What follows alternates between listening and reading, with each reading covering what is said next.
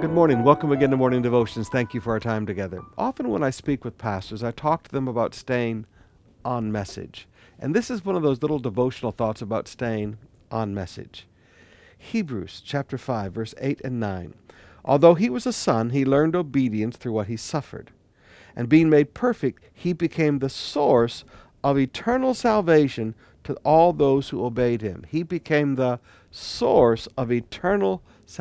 He became the source of eternal salvation. We, we live in a world today where we give lip service to Jesus, but we don't recognize him as the source of salvation.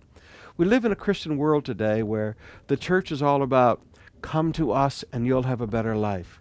Come be like us, believe like us, be a part of us, and you'll be a better life. It, it's all about we, we've changed the message to, to almost act as if the church is the source of salvation. Now, my friends, please, let's be clear. The gospel is all about Jesus for a reason. He is the source of eternal salvation.